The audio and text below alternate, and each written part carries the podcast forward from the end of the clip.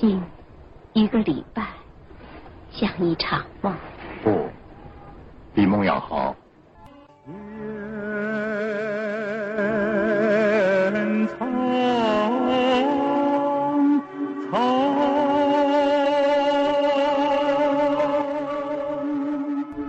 在我们家乡有句老话：“子不嫌母丑，狗不嫌家贫。”欢迎收听《读小说、听电影之灵与肉》第二集，作者张贤亮。电影同期取自一九八二年由谢晋导演的电影《牧马人》。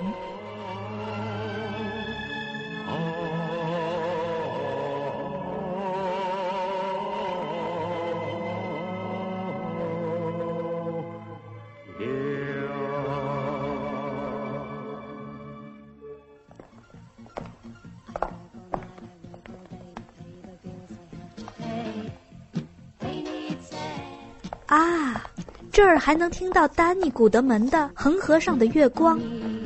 Miss Song 能说一口纯正的普通话，她长得高大丰满，身上散发出一股素心花的香气，一头长长的黑发被一条紫色的缎带束在脑后，不时像马尾一样甩动着。董事长，您看，北京也跳起 disco 了。艾瑞斯多德说过：“人是爱玩耍的动物，任何人都抵御不了享乐的诱惑。”父亲像把一切看透了的哲学家似的笑着。呃，他们现在也不承认自己是个禁欲主义者。吃完晚饭，父亲和密斯宋把许灵君带到舞厅。他没有想到，北京也有这样的地方。小时候，他也曾跟父母到过上海的 T T 斯、百乐门和法国夜总会，现在应该像是就地重游。但是，当他看到在柔和的乳白色的灯光中，像男人一样的女人和像女人一样的男人在他身边，像月光中的幽灵似的游荡的时候，却感到不安起来，就像一个观众突然被拉到舞台上去当演员一样，他无法进入要他扮演的角色。董事长，吃晚饭吧，都准备好了。嗯嗯，好。今天有您最喜欢吃的菜。嗯，好极了。你看你喜欢吃什么，自己来。好。嗯，您吃一点，这是蛋白。嗯，我总觉得大陆的菜酱油味儿太重。嗯，您吃这鱼，清蒸的。秀芝煮的茶叶蛋，我没敢拿出来孝敬她的公公。可怜的秀芝啊！你怎么能想到三个人吃顿饭要八十多块钱？刚才在餐厅里，他看见有的菜只动了几筷子就端了出去，竟从肠胃里发出一阵痉挛似的反感。在他那儿，上县城的国营食堂都要带一个铝制饭盒，把吃剩下的饭菜带回家去。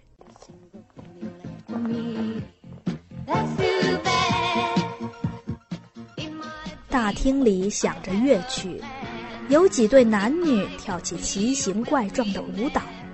他们不是搂抱在一起，而是面对面，像斗鸡一样互相挑逗，前仰后合。这些人就这样来消耗过剩的精力。他想起现在正在热得发烫的稻田里收割的人们。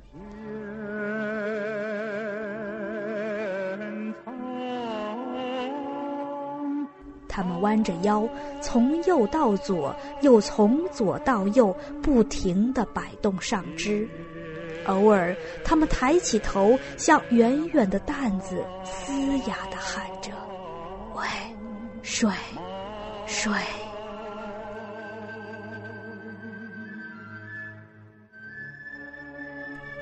啊！要是他现在能够躺在那一片绿荫下，在汩汩的黄色的渠水边，闻着饱含稻草和木须香气的微风，那该有多好！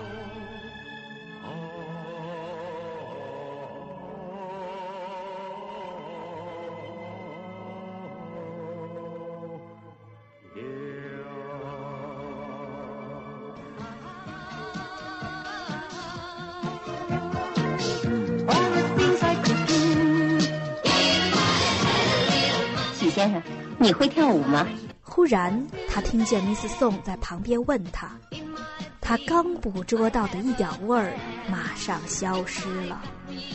他掉过头瞥了他一眼，Miss 宋也有一对明亮的眼睛和两片涂得很红的嘴唇。我，啊不，不会。我教你，很简单。啊不不，我。他心不在焉的向 Miss 宋笑笑。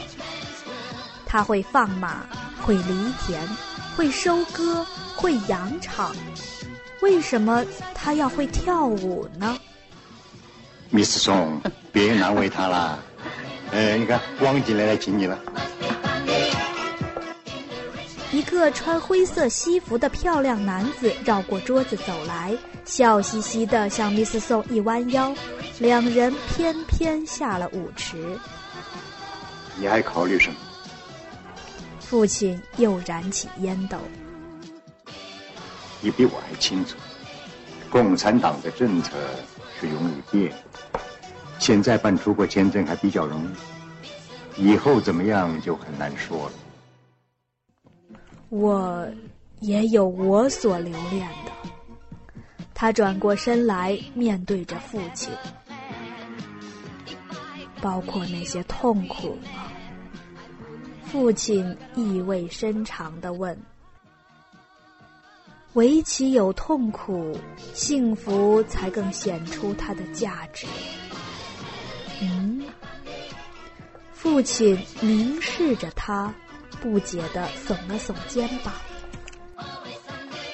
他心头突然掠过一阵惆怅，这才想起。父亲也是属于这个陌生的、不可理解的世界的。形体上的相似消除不了精神上的隔膜。他也像父亲凝视他那样望着父亲，而两个人的目光都不能透过对方的视网膜看到眼睛深处的东西。你是不是？是不是还怨恨我？最后，父亲低下眼睛。不，完全不是的。他把手一挥，这个动作也完全像他父亲。就像是您说的，过去的已经过去了。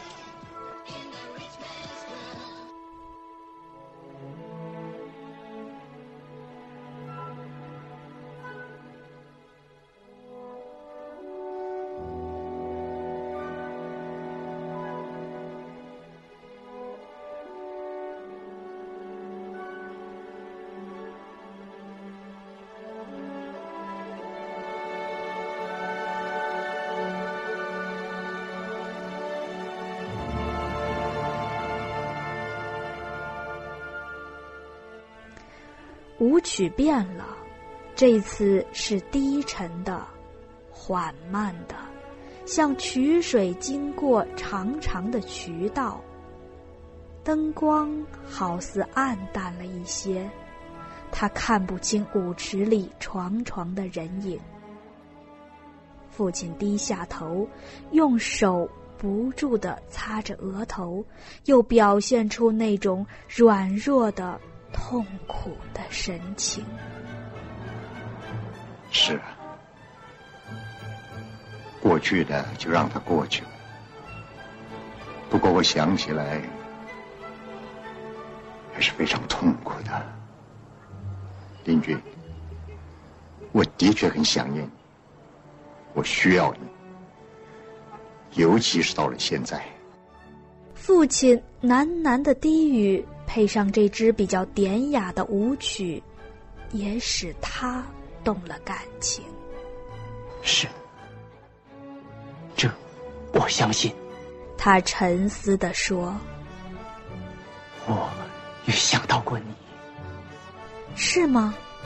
父亲抬起头来。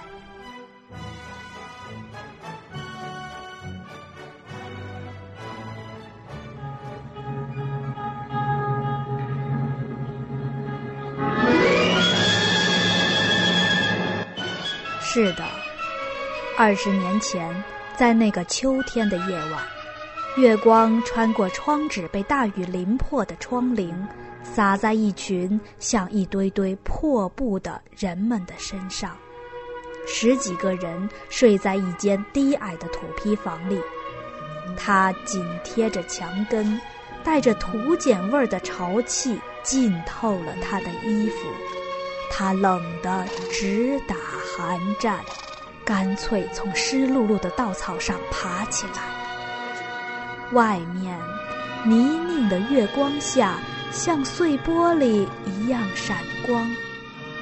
到处是残存的雨水，空气里弥漫着腐败的水腥气。他找到马圈，那里还比较干燥。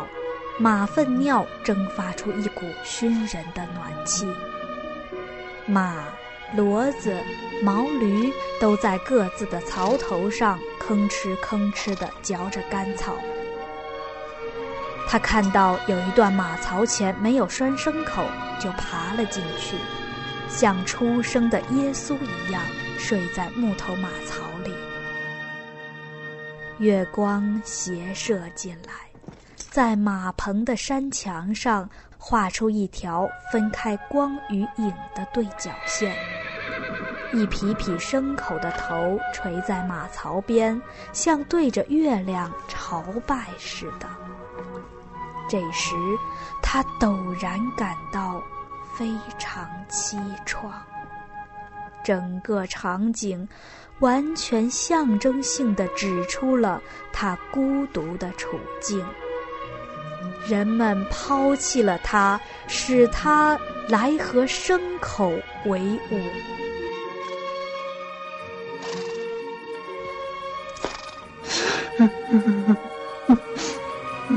他哭了，狭窄的马槽夹着他的身躯，正像生活从四面八方在压迫他一样。先是被父亲遗弃。母亲死了，舅舅把母亲所有的东西都卷走，单单撇下了他。林军，嗯，你的助学金批准了，是吗？你家里没有人了，你就搬到学校宿舍来住吧。啊，吃饭嘛，可以跟教师搭伙。以后他搬到学校宿舍，靠人民助学金上学。共产党收留了他，共产党的学校教育了他。在五十年代那种开朗的气氛中，虽然他具有一副在畸形的家庭中养成的孤僻、敏感和沉默寡言的性格，但也慢慢的融化在一个大集体里。和五十年代所有的中学生一样，他对未来也有一个美丽的梦。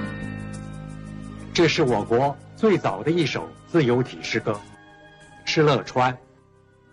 阴山下毕业了，梦成了现实。他穿着蓝布制服，夹着备课本，拿着粉笔走进教室。他有了自己生活的道路。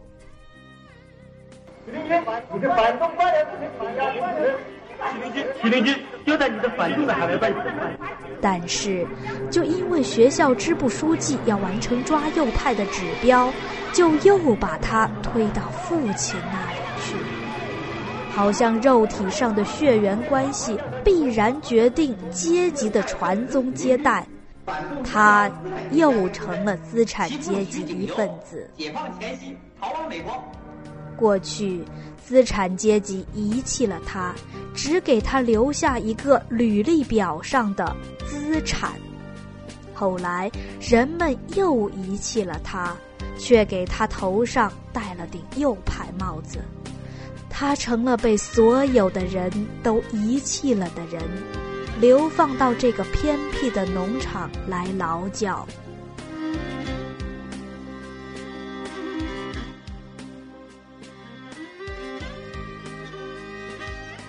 匹马吃完了面前的干草，顺着马槽向他这边挪动过来。马尽着缰绳所能达到的距离，把嘴伸到他头边。他感到一股温暖的鼻息喷在他的脸上。他看见一匹棕色马掀动着肥厚的嘴唇，在他头边寻找草底的倒立。一会儿。棕色马也发现了他，但马并不惊惧，反而侧过头来，用湿漉漉的鼻子嗅他的头，用软乎乎的嘴唇擦他的脸。这样的抚慰使他的心颤抖了。他突然抱着长长的、瘦骨嶙峋的马，痛哭失声。把眼泪抹在马棕色的鬃毛上，然后他跪爬在马槽里，拼命地把槽底的倒立扒在一起，堆在棕色马面前。啊，父亲，那时你在哪里？